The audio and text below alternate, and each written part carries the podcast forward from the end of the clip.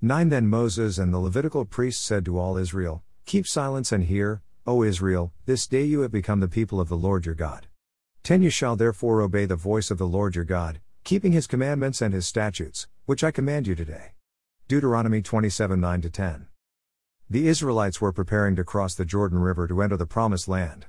Moses gave some final instructions on what they were to do when they crossed the river. Crossing the Jordan was a momentous occasion as it marked a new era in the life of the nation. They would truly become the people of the Lord your God and would be accountable to God for the keeping of the laws that were written on the stones they placed on the mountain. It was a joyous occasion for everyone, a time of rejoicing that the long journey was coming to an end and the promised land would be their possession. The priests read some of the laws and the people voiced their agreement to abide by them. They knew what God expected of them and they were aware of the curses that would result in their disobedience. It was important for the people to see the laws written on the stones but also hear them proclaimed.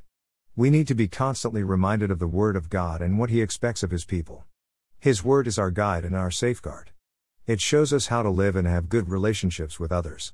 It teaches us the ways of God and shows us His character that is immutable.